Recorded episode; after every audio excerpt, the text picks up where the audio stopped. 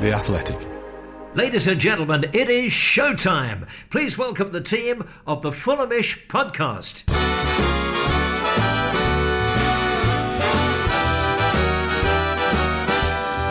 It's the Fulhamish Podcast, your independent voice of Fulham F C. My name's Sammy James. Welcome to the show, brought to you by The Athletic U K. And we are in limbo land of the international break at the moment. But we got plenty of good Fulham stuff to talk about despite the lack of matches. And it is the regular Thursday club. I'm delighted to be back with Jack Collins. Hello, Jack. Hello, listeners. How are we doing? It's good to be back. Thanks. Yeah, um, it's uh, it was a nice week off. Thank you to George for covering me. Uh, some sterling this'll catch on entries, particularly the Fabio entry. I was on a coach uh, to Lyon Airport with my headphones on, chuckling away like all you guys were to that one. And um, Peter Rutzler, hello. Hello, Sammy. How you doing? I can see you've, you've very much got your skiing trip in early so far. You're making sure everyone knows that you've been skiing. Yeah, it's very, very, very Fulham, isn't it? Very Fulham. Uh, It's extremely Fulham. I even met a Fulham fan out in Latania. Uh, it was very nice. Thank you. Um, it was it was absolutely gorgeous. My first time out of the country in over two years. It was just weird being on a plane. I just I found the whole experience bizarre, but uh, it's nice that we've returned to some slightly more normal times. Well, in today's podcast, um, at first, we're going to be speaking to Claire Parrish, and you will probably know Claire from what happened, the tragic incident with Paul Parrish back in January, where he passed away at the Blackpool game after a cardiac arrest in the Hammersmith End. And, and Claire is going to be speaking to us a little bit about that, but she's also trying to raise awareness of how to use defibrillators and just generally what to do in the event of a cardiac arrest. So some very important stuff. Peter's got some updates on the Riverside Stand. Uh, we haven't really addressed it on the podcast yet, but obviously some of the pricing's come out and some of the changes that are happening to the Riverside, why it's taking a season longer. So we're going to get into that. We've got some correspondence, and then this will catch on at the end. Uh, but before we do any of that, I just want to say that tickets to Fulhamish Live are on sale now. It's going to be at the Half Moon Inn in Putney. Very exciting. It's the first live show that we've done in two and a half years, really, before the pandemic. You might remember we did one at the old Suffolk Punch for our two hundredth episode, and we are back live in front of an audience. We would absolutely love you to be there. It is on Sunday, the tenth of April, as I said, at the Half Moon Inn in Putney, straight after the Coventry City game, which, of course, could be a game could where be. Fulham go up. Could so be. It could be a promotion party. Uh, Peter's going to be there, Jack's going to be there, load of the rest of the Fulhamish lineup are going to be there, and we've got another special guest as well, Charlie Cooper, this country fame. You'll have probably seen him at Fulham matches. He's a pretty a big regular home and away. He's also going to be on the panel as well. If you want to get your tickets, they're at tickets dot half moon dot co dot uk. All proceeds going to the D E C Ukraine Humanitarian Appeal. Jack, are you excited to be back on stage? Very excited, Sammy. Um, new venue, obviously. The old Suffolk Punch no longer a, a feasible place to be doing things, so that's sad. But after the Half Moon, uh, it means I have to venture south of the river, which is which is different. But Don Betts, I imagine, will be delighted by this uh, by this development in in going south of the river. So yeah, I'm excited, mate. I'm excited to, to be back and, and chatting and chatting in front of people as well. It'll it'll be lots of fun. Yeah, a few beers after the match as well. Um, Peter, did you ever think that you would Uh, be on the same stage where the Clash had their very first gig? It's quite the uh, it's quite the honour, isn't it? I, I'm a feel a bit I feel a bit nervous playing the Half Moon. Pretty sure the dude from the, Ca- the Clash was a Q P R fan, so uh, no. that's, that's, we'll have to rule him out. Well, yeah. In short, no, Sammy, no, I did not. So, you know. are, you, are you excited? The first your first Fulhamish live show. I think the last time I was on stage was for a pantomime called The Pied Piper. So. And I was very small and I very barely remember it. And I, I don't know how well that went. So, yeah, I don't know. We'll see. We'll find out, won't we? I thought for a second you were about to reveal that you had like a, a secret life moonlighting in pantomimes at Christmas, which would have been an exceptional development. Oh, no, but he doesn't. Hey, very good. Tickets at tickets dot half moon dot co dot uk. We'd love to see you there. And as I said, all profits going to an incredibly worthy cause as well. And uh, yeah, we'd love to have a few pints with you once the show is over as well. Right, we're going to take a quick break there. And afterwards, we're going to speak to Claire. Welcome back to the Fulhamish Podcast. Sammy here with Jack and Peter, and we are joined right now by the wonderful Claire Parrish. Claire, thanks for chatting to us on Fulhamish. Hey, yeah. We're not going to go into everything that happened on that day against Blackpool. I think any Fulham fan knows the tragic incidents that happened to your dad, but I do just want to start by asking, how are you? How are your family? It's a, it's a funny question, actually, and I guess it depends on, on each day, whether you ask me how I am, it, it can differ. Monday, I had a, a shocking day. I was just very sad and, and you know, little girl missing her dad. Um, today, I am having a better day, and that that's just how it goes. You know, you have good days and bad days, but in the majority, I think, you know, we, we're doing okay, and I actually hate the word okay, but it kind of feels like a, a, a good word for now, because you know it is it's about ups and downs and and you know those moments where one minute you'll be you know just I don't know just doing something like washing up and and looking out in into the sunny garden, and then the next minute you'll just be crying, and and that's how that's how it is. But Um, you know, everybody knows the the amount of support and love we've had from everyone, and I think that's really helped. To be honest, I think it, it's it's given me a big steer to try and you know just make every day count and try and do something positive every day and and look for the goods in all this. It was so difficult after that Blackpool game, really, to know what to think. You know, there were some people mm. in the crowd that knew Paul. There were lots of people that obviously didn't know Paul, but I think all Fulham fans just had a terrible sadness and a great gasping hole. Mm. But the, the club and the fans really did rally round, and, and, and the club as well. Like the t- you must have been so touched by what happened after that Millwall game, the way that Marco Silva and the team Um, came up to the Hammersmith End, and you and your daughter afterwards. What what was that like? It still feels really surreal, to be honest with you. So Carmelo had said to me, um, the lovely Carmelo Mifsud, he'd actually said to me, Tom Kearney would like to um, pop over and give Felicity his shirt just as a way of, you know, sending his love to you. And Felicity, being a little bit shy, said, you know, she'd like me to come down with her. So what we had was, all of a sudden at the end of the game, um, you know, we were just sort of waiting there casually w- beside Carmelo. And then all of a sudden the whole team were in front of us. And I was like, oh, I don't know what's going on. And I said to Felicity, oh, they're not here to see us. They're just here to clap the Hammersmith End and then they'll be off, you know. Because uh, Felicity, like I say, she's quite shy, and I didn't want her feeling completely overwhelmed. And then uh, Tim Ream was just staring me straight in the eye, and I was like, what's going on here? And then all of a sudden, bless them, obviously led by lovely Tim, just one by one, they all came over and, and just hugged us. And honestly, I will tell you this, Tim Ream hugged me like I was his own sister. You know, that hug was like giving me all the love and all the empathy that he could. And it was just a really, really raw and beautiful moment. And you could tell the players were heartbroken as well. You know, there, there was genuine sorrow in their eyes. And It, it was a really real, raw moment. And, you know, when, when the back of the Hammersmith End, bless them, they sing One of Our Own about my dad, it's he is one of our own, you know. And I think it resonates with everyone what happened. So many people go with their families, don't they? And even the players, I think Tom Kearney said it before uh, before one of the matches as well.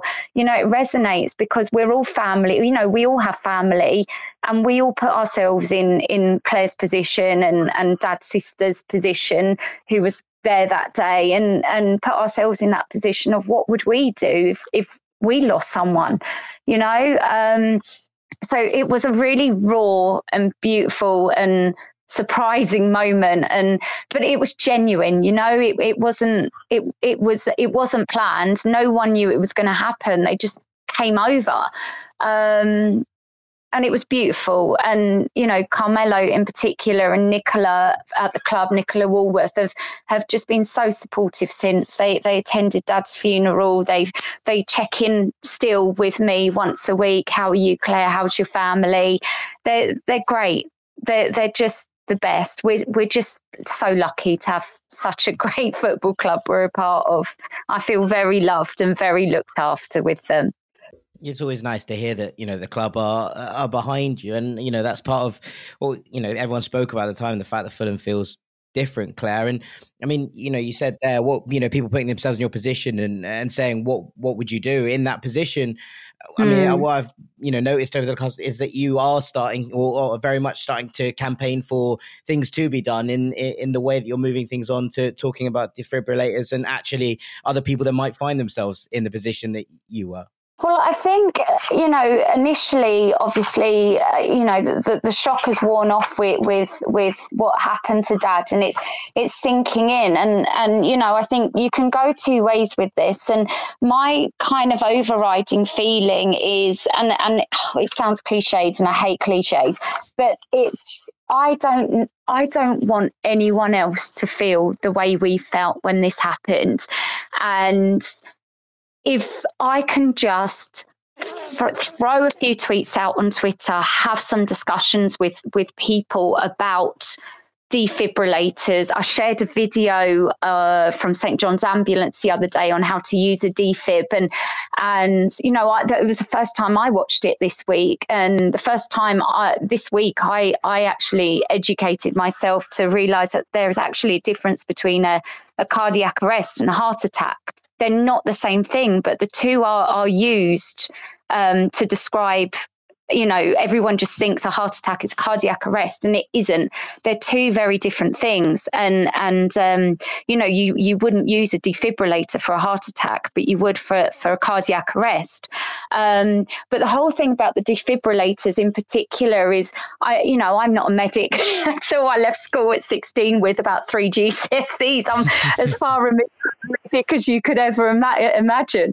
But it's just to say, do not be afraid of these machines. I think, if I'm honest, Sammy, and you've said it as well, I'd be very afraid to use a defibrillator. I'd be very frightened. But after what happened to my dad, I would definitely use it. And there's some great thing, great videos on YouTube from Saint John's Ambulance, from the Resuscitation Council U K, from British Heart Foundation, that tell you how to use these things, that tell you Um, uh, you know, tell you, do, don't be afraid of them. They talk you through what to do. You know, they they they direct you. Um, a lot of them ha- have a voice on them, so it tells you where to put the pads. It will only shock someone in cardiac arrest if the defib machine actually knows that person needs shocking. Um, otherwise, you cannot shock a person that doesn't need shocking with one of these machines. And you know, it's, it, they're not a scary thing to use. And I think that's that's one of the main things I want to get out there to people. Find out where they are in your workplace, on your commute to work, in your school or college, or, you know, in your football ground, in your in your gym, in your sports club, in your local bar or pub or wherever you like to spend your Friday and Saturday nights. Find out where these things are. And if there isn't one, ask why. And come back to me and talk to me about it, because I'm talking to some people at the moment who are really passionate about this as well. And we are starting a drive to hopefully get more defibrillators into your local town centres, into your, uh, your, your, your, um, gyms and football clubs and things like that. You know, I mean, it blows my mind that there isn't defibrillators in in gyms, in sports centres, but there isn't. There is currently no legislation that anywhere has to have a defibrillator. Um, there are rumbles that the legislation is going to change, yeah. but there is nothing set in stone yet. Um, so we need to make the changes ourselves, and we need to be asking the questions. You know, anyone who's listening to this, they need to go into work after they've listened to me banging on about this and say, hey, boss, where is our D Fib? You know, my uncle, he said to me, he's D Fib trained, but his um, defibrillator is a ten minute jog down the road. That's too late. You've lost someone. Yeah. It's a ten minute jog there and back. You've lost someone in ten minutes. Um, you know, it, it's just, it's all about survival. The Resuscitation Council U K um, on their website say that for every minute that someone's in cardiac arrest without C P R and D Fib, their chances of survival decrease by ten percent. So if you've, if you, you're off for ten minutes finding this D Fib, well, you know, we can all do that maths. Um, so they need to be more accessible, and where they are, people need to know where they are. I walked down my local town centre earlier. I live in Sutton, so that's my local town. And um, I didn't see one sign saying there was a defibrillator anywhere. I really observed quite closely, and I did not see, and I'm not saying there isn't any, but I'm saying if they are, they're very well hidden. No one, no one I know knows where they are in the town. Well, I mean, as you say, it doesn't matter if there is one or there isn't one. If you can't find yeah. it, it might as well yes. not be there. And I Absolutely. watched one of these videos, Claire, after you tweeted it about how to use a, a defib. And what was surprising was that it does explain it to you, and it's big. Mm. They're big Fisher-Price buttons. It's actually not yeah. as big and scary as you would think. Obviously, if you're in that yes. moment, you're going to be terrified yes. if you're actually having yes. to use it. But and, mm. and I guess that's one thing I wanted to ask. Do you think that at major events, football games, it should be something as common as going on an airplane? They tell you where the exits are every time on an airplane, despite the fact that you will almost certainly never need to use an emergency exit on a plane. But you go to a game, there's twenty thousand people there, and there's no there's no sign of where a defib is, or there's no announcement. It would be quite an easy fix, wouldn't it? Two minutes before a game, the game's about to kick off,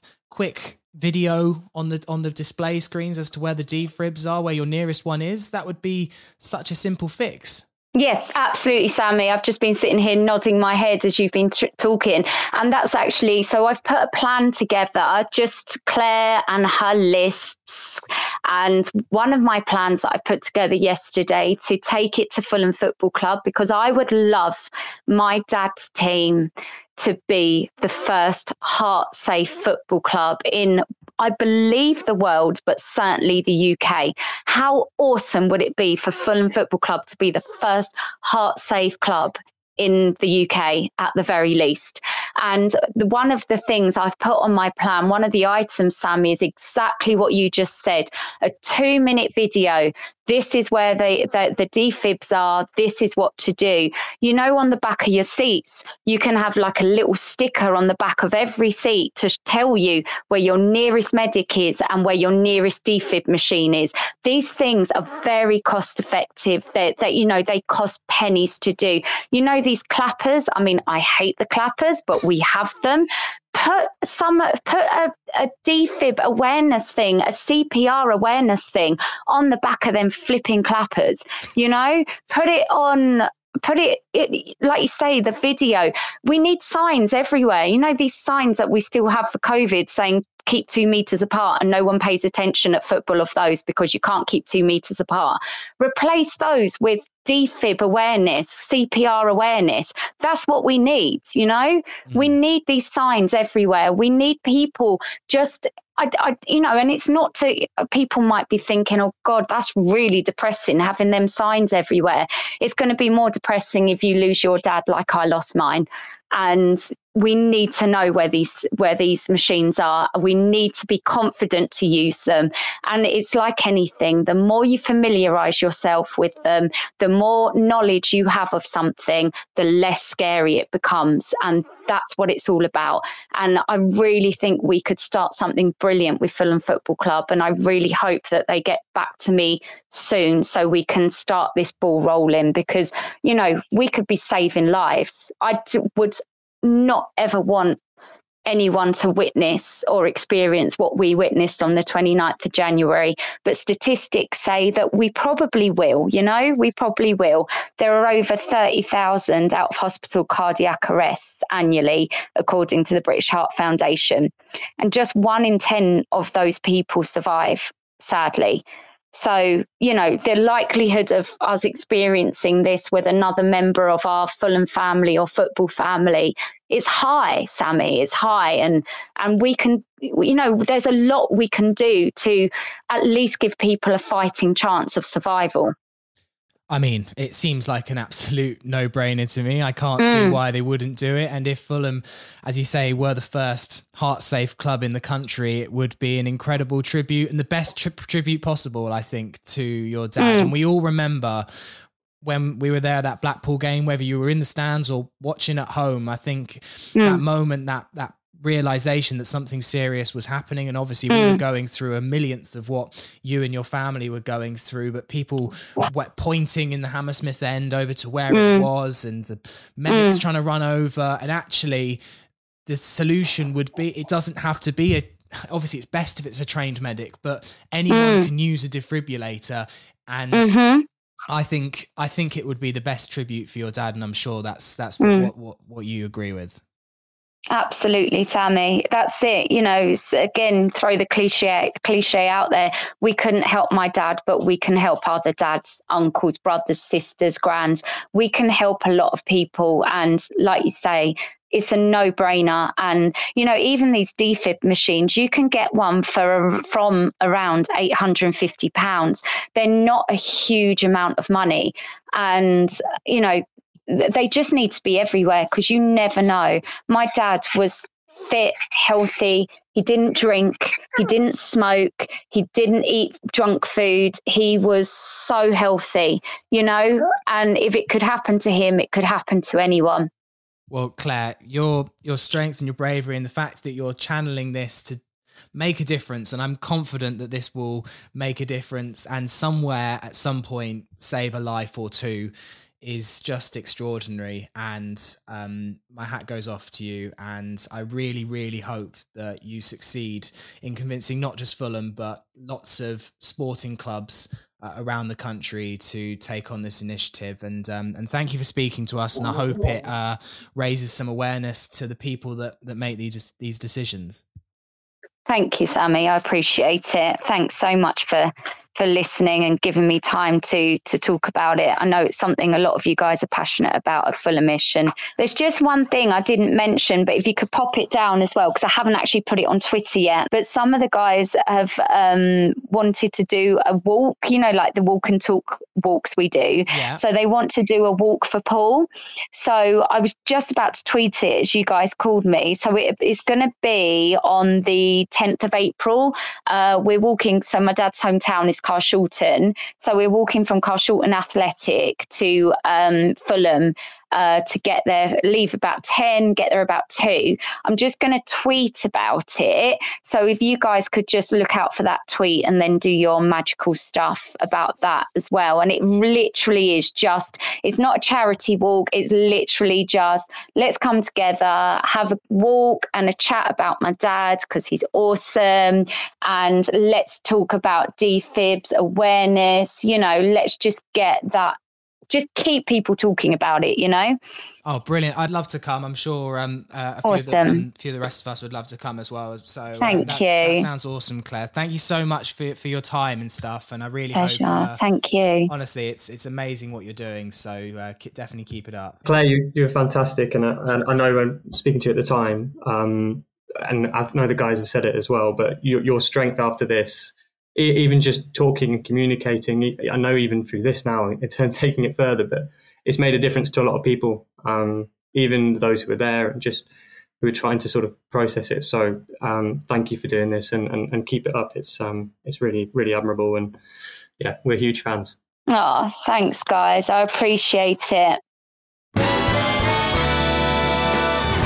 Welcome back to the Fulhamish Podcast. It's the Thursday Club with Sammy, Jack and Peter. And thank you once again to the wonderful Claire Parrish for speaking to us today. Uh, as Peter mentioned just before the break, such an inspiration and such an incredibly important cause that she's trying to raise awareness for. Basic life support, how to use a defib. These are all vital, vital skills that if you possess that knowledge, you could one day save a life. And if there can be better signage at all stadia, but let's aim for Craven Cottage first, then that would be such an amazing tribute to Paul. And once again, it could one day save a life. Speaking of that, we were also sent a list of articles from Fulhamish listener, Fulham fan and G P Avas Malik, and he just wanted to help in any way he could. I told him we were speaking to Claire on today's podcast, so he kindly emailed in just a list of links and resources all about, as I said, how to use a defibrillator, basic life support, C P R, and we've published it right now on the Fulhamish website. It's there for you to read. It's well worth a read as well. It's really neatly broken down into individual sections, and there's links there from the likes of the British Heart Foundation, Saint John's Ambulance, the kind of associations that you'd expect in this scenario, really simply broken down. It is not as complicated as you think. If you have a spare five minutes today when you're at work or at school or at the gym, worth checking it out just because it's such important stuff. And uh, yeah, thank you so much to Avas Malik for sending that in. Very kind of you to put that together, and it's available right now on the Fulhamish website. Right, we're going to move on now. Uh, we're going to discuss the Riverside in a little bit, but of course it is the international break. As we record, not many international games, if any, um, have happened right now. But in terms of Fulham news in the international break, one of the big ones, Jack, is that Fabio Carvalho uh, has decided, much like you did when you were younger, that he doesn't want to be English. Mm, yeah, absolutely. so, well, look, I mean, look, Fabio was from Portugal. He came over here, yes, quite young. Um, but he's never had a British passport. There's been all of this, you know, it was, you know, I said this last week when we had that, ball, obviously the Ballon d'Or song, but, you know, even then, in jest, I was pretty convinced that he feels Portuguese, um, and and thus has never. Yes, he played for England under, under setups in, in when he was younger, but not in a competitive game because he doesn't have a passport. It, it did feel like this was coming, and I, I felt like I was the only one who was willing to accept that this was happening. Obviously, there's a lot of put your fingers in your ears and go la la la la. Now he's English, but like I do appreciate that. You know, when you have someone who who considers themselves like like Portuguese like this, and the family do as well, the obvious thing was that if Portugal came calling, that was going to happen. And obviously Portugal were going to come calling because he's that good. I mean, I've been much more concerned as to whether he's going to stay at Fulham rather than what nationality he was going to pick. But yeah, Peter, what a hell of a coup um, for Portugal. We all know that Fabio is going to the very top one way or another, whether it's with us, with Liverpool or with another club um, abroad. And I, you know, sometimes you see young players having to declare their nationality and you think, well, you haven't got a prayer of playing for them anyway. But in Fabio's case, he very much does. And um, it w- it's a blow for England, but maybe not a blow because probably realistically, Gareth Southgate and his team probably never thought they had a chance. Oh, it's de- I think it's definitely a blow. I mean, you know, as Jack mentioned, he has represented England at youth age groups. He has captained the under seventeens as well. And he's made a bit of an impression, I think, on on the England staff. Um, and I, I guess it just shows the level he's reached now that you've got Gareth Southgate mentioning him in a, in, in a press conference, um, that he is seen in, in that kind of regard. And, and for sure, as Jack says, I, th- I don't think it's a massive surprise here. I don't think it's hugely shocking that he's now in, now Portugal have, have come back in and, and, and swooped for him. You know, he is Portuguese. He, he moved here when he was eleven, twelve and It's that's that, that's who he is. That's his nationality. That's his passport. And um, it's never been. I don't think it's ever been a case that you know it's it was been clear cut. Um, but at the same time, it shouldn't necessarily act as a a surprise for anyone. But you know, for England, he's not the first player in that sort of situation. You know, we we saw with Michael Olise, who was quite a bit of focus, I think, in in. in this international break as well, because of how well he's doing at Crystal Palace, and he's a dual national as well, but he's in the French setup. The difference, of course, between the two, and I, I guess to an extent, I guess Carvalho's story has sort of been I sort of played second fiddle to what's happened with, with Michael Olise on, on a national front because of Olise's form in the Premier League. But Carvalho is more of a loss because he has been in the England setup. He has been, there has been an awareness there.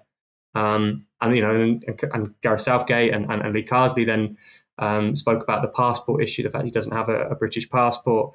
Um, but I suppose, you know, the counterpoint is that that tells you kind of where he's at. You know, that's that's where he wants to be. I mean, he's, if that was something he wanted to pursue, it's an issue they would have seen down the road, then it would have been resolved by this point. Um, I wouldn't. I would also point out that it's not the end of the road as well. I mean, it's it's a little more complicated now, but then just, you know, once you play, you can only play senior games in, in a friendly with the Nations League. FIFA changed the rules, and um, I won't go too much into the, into the detail of that. But before the age of twenty-one, he can still change. So if he does change his mind, if England are able to to, to persuade him, then then maybe. But I suppose if you're looking at it from an England point of view, there's a lot of talent there, and not that there isn't in Portuguese circles either, but it's still certainly a loss, I think. Certainly, and there's no doubt about that. It'd do you well, good to have a player nicked off you from your youth circles. It's uh, something that we suffer all the time. Um, a couple of names spring to mind, but we won't go into them right now. Um, so, you know, Don't just have a little bit of suffering for you. Greenish. Don't get much of it, do you? I mean, um, good luck England though, because as Fulham have found out, uh, once he's made his mind up, uh, it is not easy uh, to change it, although there is still one percent of hope. Well, one thing I would also point out about the, the twenty-ones, which is interesting, is that you've also got Jed Spence in there for the first time. Of course, obviously, former Fulham graduate. You've got Harvey Elliott in there. You would have had Fabio Carvalho if he was eligible for it. So in terms of the quality of player they're coming for, I think Matt O'Reilly was looked at, but he's he's opted for, for Denmark, another dual national. Um, there is, I didn't know that. Yes, his, yes, yeah, his interviews about being Danish are some of my favourite things ever. He's just like, yeah, I feel really Danish. Like he speaks yeah, Danish, yeah. His, oh his yeah, mum's his mum's Danish. Danish yeah. yeah, yeah, yeah. He's, he, he is. It just would be something that's probably surprising um, for a few people, but um, there is that. I think just in a, a Fulham talent perspective, I guess it's almost. Uh, maybe a bit bittersweet, I suppose, when you consider what might have been, as we've talked about endlessly, I think, on, on here, but at the same time talking about the, the quality depth rather than it just being the Cessignons that we've seen in, in recent seasons. There is a much broader talent pool coming through and, and the level that they are at. Uh, Jack, two players that have got a big international break coming up are our Welsh duo, Harry Wilson, Nico Williams. Uh, they play Austria on Thursday uh, in a World Cup playoff semi-final. They won't be playing their final in this international break because they were due to play the winners of Scotland and Ukraine, which for obvious reasons isn't going to be going ahead, but still it's a World Cup playoff semi-final. And I thought it was particularly interesting, the comments that Nico Williams did to the press yesterday, talking about um, the fact that he feels like he's going into a Wales camp for the first time with lots of first team football um, in recent moments, not just a few cup games here and there, and talking honestly about having Robertson and Trent uh, ahead of him in the Liverpool pecking order. We've obviously seen a few rumours as well this week about Fulham wanting to make Nico's deal a permanent one. There's some interesting movements on, on this. Yeah, I mean, look, I think it's early to be getting excited. And, and and honestly, I think even if Liverpool were to decide that they wanted to let him go, which I don't think they're going to do lightly by any stretch of the imagination, there's going to be alternate interest aside from Fulham. Obviously, there's a bonus of having been here and been ingratiated into the squad and, and feeling comfortable and all of the above. But, you know, even if Nico Williams was to leave Liverpool, I don't think it would be dead set that he'd he'd be coming to Craven Cottage. So there'll be plenty of interest in a player of, of his quality, I think, you know, in that pretty much the whole bottom half of the Premier League. So, you know, it, it's worth just keeping calm on. But look, I think the signs are positive, right? You, you got to take positive things when they're given to you. And the fact that he seems to be so pleased about getting first team football, so pleased about the, you know, feeling he's got going into this Welsh camp. And there is a World Cup at the end of the year, obviously, whether they make it or not is, well, might be determined during this international break. Um, it, it's all very interesting in terms of what he what he's feeling and, and what he's saying. So, yeah, lots to lots to keep an eye on. Um, I think it's positive movements, but nothing to get overexcited about right now is, is kind of how I would term it. And for other Fulham interest in the international break, uh, Neeskens Cabano has an outside shot of uh, making the World Cup uh, with the D R Congo. I think it's a pretty big outside shot, but one player that uh, you'd imagine will probably wrap up World Cup qualification during this international break uh, is Anthony Robinson with the U S men's national team. I wouldn't be that sure about that, mate. I, I, it's I'm, a tough set of games, isn't it? It's really tricky, this, that for the U S. I, I, look, I hope it, they make it, and I hope that, that you know the U S M N T keeps moving forward, but they've got to travel to Mexico for, obviously, El Tri in the first game. That's a horrible fixture to start them off. And then, and then they've got a couple of tricky fixtures after that. I think it's Panama who are fourth, if I'm not mistaken. Um, yeah, that's right. So, you know, that is by no means a done deal as far as, as I'm looking at it. This is a, a really tricky set of fixtures for the U S, and they're not at full cohort by any stretch of the imagination. So uh, just, yeah, very much Fulham interest. I completely agree with you, but just uh, I would I would hold the horses on being look set to, I think. Oh, and okay, sorry. And then there's a classic last American CONCACAF game on the Thursday morning where Anthony Robinson's got to be back for the weekend game. It's a, it seems to be a common pattern, doesn't it, with those ones? So we'll see how he gets on. Yeah, it does feel like that's quite a uh, tight turnaround for, for Anthony if he's to play in that uh, West London derby away at Q P R. Right, let's move on to the Riverside Stand. This was big news last week. Not that I was paying too much attention to the news. I was on holiday, as you uh, may or may not have heard. Um, the news about yeah. the Riverside Stand season tickets came out, Peter. Um, the price is pretty eye-watering, one thousand pounds. Probably not eye-watering if you are centre of the pitch. That's about what I would expect someone to pay if you are dead centre. But if you're on either side, uh, one thousand is an extremely large jump from what it was in the old Riverside Stand. And of course, in the it wasn't confirmed last week, but it's not been that long since it was confirmed. The Riverside is going to be delaying its full opening for another year. I found that quite surprising. A four-year build for a stand. I know that it's got a river to one side. It's not an easy build, but it's a long time to be at limited capacity. Um, so, so what exactly is behind all of these decisions? It has taken a lot longer than I think everyone expected. Of course, it was initially, the hope was it would be open in August twenty twenty-one, and then Sheikh Khan confirmed that it'd be uh, this summer, twenty twenty-two, in, in March last year. And then obviously with this announcement, it's you know fans returning, but the full reopening, as you say, Sammy, uh, won't be until next summer now. And I think the long and the short of it is, is the pandemic in, in terms of what it's meant in terms of supply chains, in terms of what it's meant for workers in the fit-out stage. We can all see that the main structure is pretty much there. We can see the seats. Um, we can see the fact that you know you, you can get fans in there.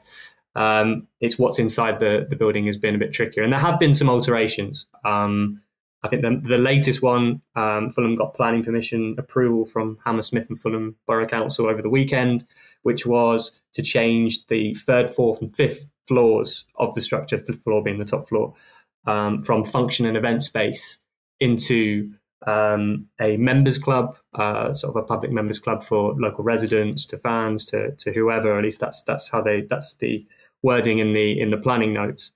Um, so again, that's something that has a commercial drive, and we, we we're aware that with the Riverside Stand, Fulham are eager to make sure that they're earning money throughout the year, um, and that has been influenced again in part by pandemic thinking. You know, there's not the same demand in the short term for functioning event space. Um, there is more scope for more consistent commercial activity if you have a members club.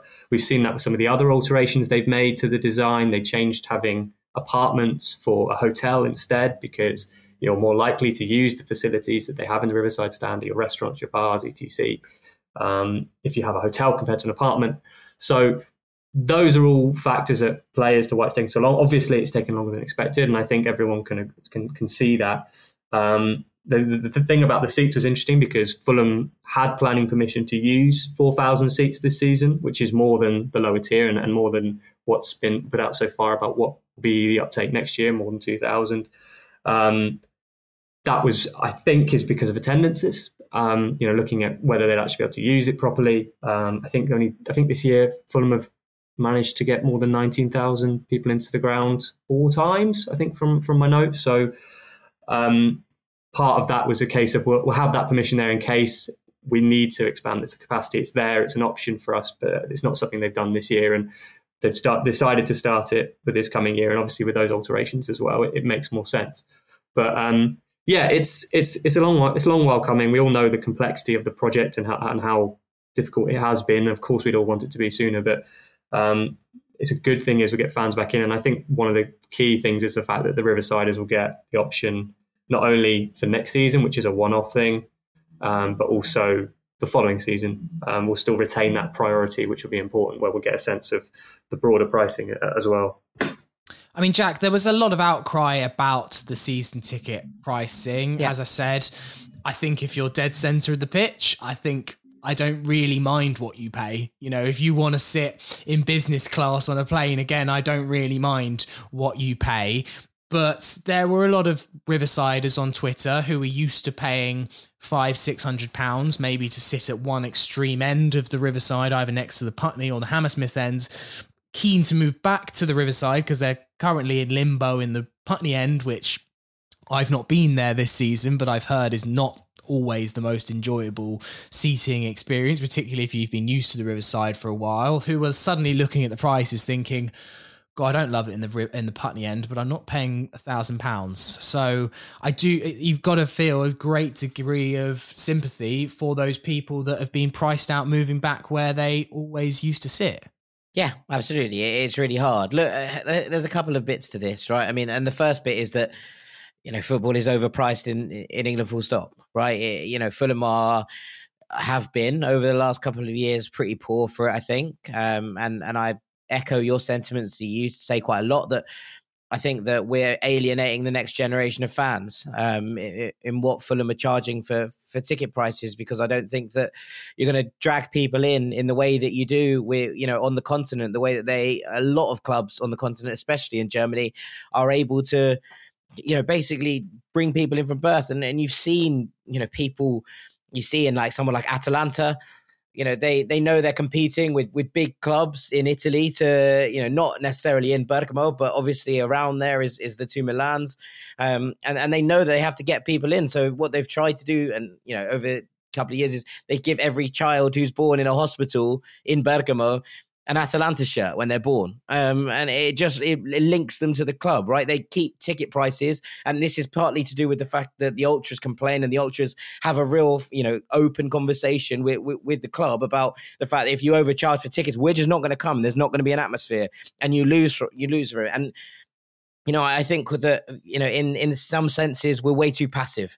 You know, we accept things. We go, oh, that's what it is. Um, but ultimately, Fulham have also just dropped an incredible amount of money building a new stand, and they're going to want to try and recoup that straight away. So you can understand why they've raised ticket prices, because they're going to say, what you what they'll say as a response is, yes, it's more expensive. Yes, now the viewing experience is better. Now it's more plush. Now it's more padded. And they'll say, look, there are plenty of other places in the ground that you can sit, as we've shown from the last year, where that's, you know, not going to be the case. And the ticket prices there will be as they were before you moved. Now, obviously, you've got to have a complete sense of sympathy with, with Riversiders who just want to return maybe to, to where they were and think this is a hike too far. Um, but ultimately, the club, I, I assume, are going to fill these things with... Uh, with people coming in. It's, it's a bit like Chelsea and, and that right-hand side when you're standing in the away section that just never seems to make any noise ever and uh, and do anything, because there's the seats that have priced out everybody else. Um, and ultimately, that's the thing. I, I think that Fulham are going to struggle, and I know that Chelsea are going through their own issues right now, and, and that's fine and whatever. But, you know, I, I think if you've got two season tickets and one of them is a, ch- a club challenging at the top of the Premier League and another one is a club challenging, you know, at the top of the Championship, at the bottom of the Premier League, trying to survive, and the tickets are the same price. Where are you going to take? Where are you going to take your business? Where are you going to take, you know, your children? Where are you going to give them that viewing experience? And, and ultimately, I think the club have kind of lost a little bit track of that, if I'm being perfectly honest. But I, I think it's a, a virus that has infected British football as a whole. Yeah, I, I'm keen to see what the rest of the season ticket prices are for next year before going in two-footed, because I think at the moment it's a very limited um, area of the ground that they've released prices for, but we'll keep an eye on it. Captive audience doubt- in some ways, isn't it? Because they know they'll sell out that bottom bit of the ground. Once, once that top bit do- does go, they might not anymore, and therefore prices might have to reduce. But when was the last time you saw ticket prices reduce in a stand? Unless things get really bad. Well, yeah, exactly. But, you know, if Fulham are back in the Championship, perhaps. But we're all hoping that that doesn't happen. So, you know, ultimately we're looking at this and trying to think about how to keep more fans and how to encourage more fans to the club. And and I don't think by charging a thousand pound a season ticket is the way of doing that, if I'm being perfectly honest, but I'm not a businessman. I mean, we can bring it back to the attendances that I mentioned earlier. You know, we've got to try and fundamentally you want to fill the stand. I think that's that's got to be a priority, hasn't it? And when, when, when it is fully open, that's got to be a consideration. So I think when the fact that it's just that lower tier, maybe there is that captive audience sense, as as, as Jack said, you know, there isn't the concessions there. It, it does feel like it's this is a good like one-off chance to do it. I'll be intrigued to see, as Sammy says, what the rest of the prices are like. And then also a sense of what it will be going forward when, you know, we are seeing the, the full stand when it has to be filled. There's nine thousand seats there. So, and yeah, and I do, you do feel sympathy for the Riversiders as well, because, you know, they want to go back into their seats. There's no reason why they should feel massively uppriced with that. But um, we will, we'll just have to see how it sort of um, develops, I think, before making a, a full assessment. That's sort of my, my stance on it. It just felt from the outside a bit like if you put something on eBay and you just put it up for twice what you know it's worth, or your house, you just put the house up for a ridiculous amount. And if someone is silly enough to come and buy it, then it, then you're kind of happy days. The fact that it was just so arbitrary, one thousand pounds, no concessions, it almost feels like there's something at play here that I can't quite put my finger on, but we will keep an eye on it. And if you want to read all about the Riverside developments, um, what is happening with the stand, what the changes are, uh, it's all out on The Athletic right now. Peter's written a piece and you can get thirty-three percent off The Athletic by going to theathletic.com forward slash Fulham pod. Right, we're going to take a break there and afterwards we'll do a bit of this catch on. It's the Fulhamish Podcast with Sammy, Jack and Peter. Another bit of news that you may have missed in the last few days if you've been switched off from everything else F F C uh, is that the derby fixture on Good Friday has been moved to eight p.m. Thank you very much, Sky Sports. Nice and easy, that one then. Thank you. Why? There is one train back from Derby. Um, it's at twenty past ten. So oh, that's I can't a, get that. Great. That's a run. That's a run to the station. You're driving then, Rutzler. Yeah. Yeah. yeah, I think driving may be the only way. I'm, I'm, I want to go, but I think that driving might be the only option. So yeah, Good Friday at eight p.m. and then Easter Bad Monday Friday. At three p.m. Ah, here he is. Um, what were you saying earlier about pantomime? Yeah, you're perfect for it. He's made, tailor-made. Oh. Peter the Panto. Coming soon to a to a half moon near you. Yeah, everyone just shouting behind you at the uh, at the half moon on the tenth of April. Get your tickets. Uh, right, let's do some This'll Catch On. I missed not being on the buttons last week.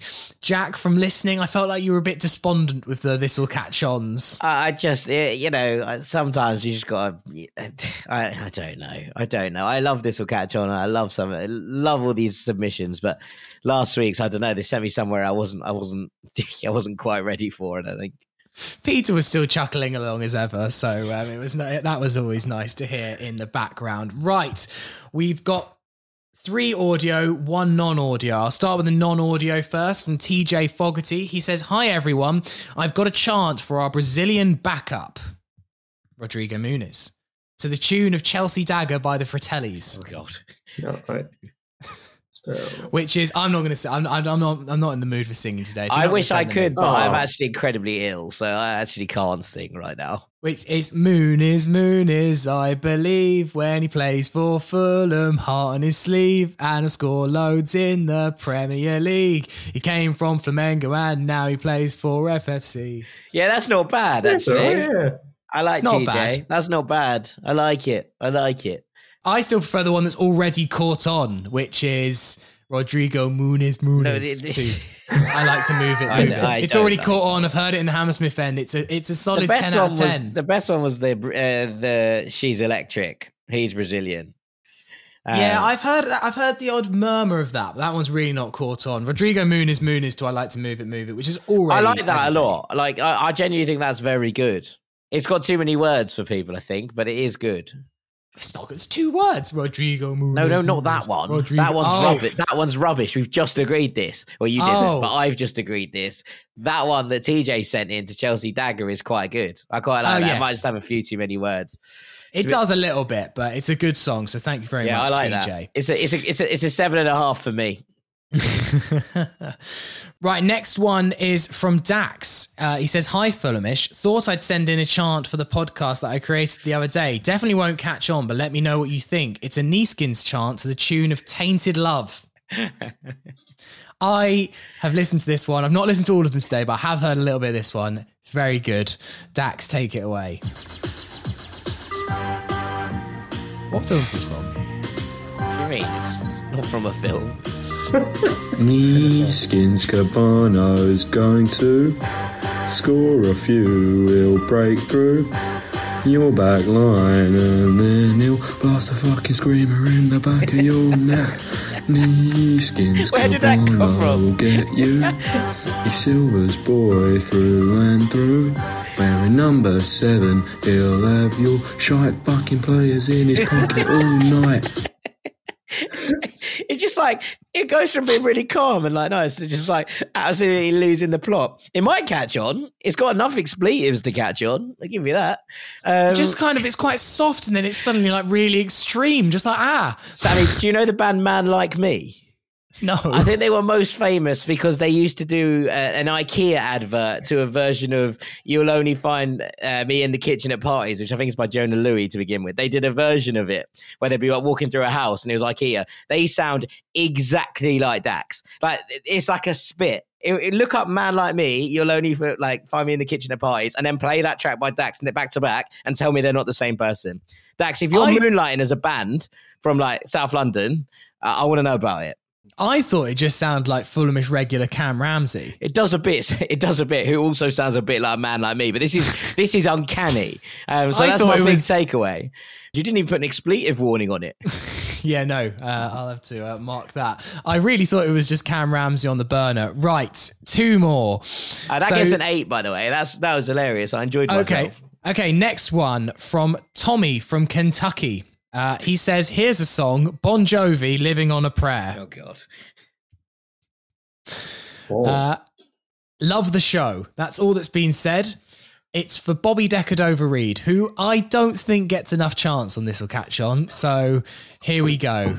When Marco says we've got to hold on to what we've got, and when we need a goal because we're in a tight spot, we got a player who comes in hot from the bench. Let him take the shot. Whoa, he's what we need. Whoa, Decadover Reed. He'll come on and do the deed. Whoa, Decadover Reed. Decadover Reed. I've never had anything more American in my entire life. Um, that should come draped in an eagle. Uh, Star Spangled Banner, honestly, the works. The remix. Um, yeah. A guitar solo, I the mean, works. To be fair, like very good, very clever. Um, yeah, I mean, it's not catching on, obviously, but I liked it. I liked fair, it. Fair play for getting the full name in as well. I yeah. feel like it needed that. It did need that. They do. There is a version. There is a song for Bobby Decadover Reed um, to "Hey, What's Wrong with You?" It's oh, Bobby yes. Decadover Reed, which is very good, um, which I do like. So, so there's that. But yeah, it's um, it's it's good. I, I, I respect it. I respect it. Um, good effort there, Tommy from Kentucky. If you could get any more American, please do let me know. We might have to make you president. I'd like to see Tommy send that in as a video, but just draped in the flag. Yeah. With yeah, an absolutely. eagle on his shoulder, eating a burger. An apple pie. Yeah. Just all the American cliche in a Hummer. In a um, Hummer. Just all the American yeah, cliches. Can you do some music please? video, please, Tommy? Yeah, get to work. Um, thank you very much for sending in your song. The final one from Dan Winter. I think this might have been sent a few weeks ago, but it's worth the wait. Hello, ladies and gents. Long-time listener, first-time emailer. Like many, I've been inspired by the success of Super Trooper to try and come up with something half as good for what is fast becoming one of my favourite parts of the pod. I've tried to tick some boxes here. He's been smart. nineties dance classics make good chance, and we don't have one for our owner. Presenting Saturday Night by Wigfield for Shahid Khan.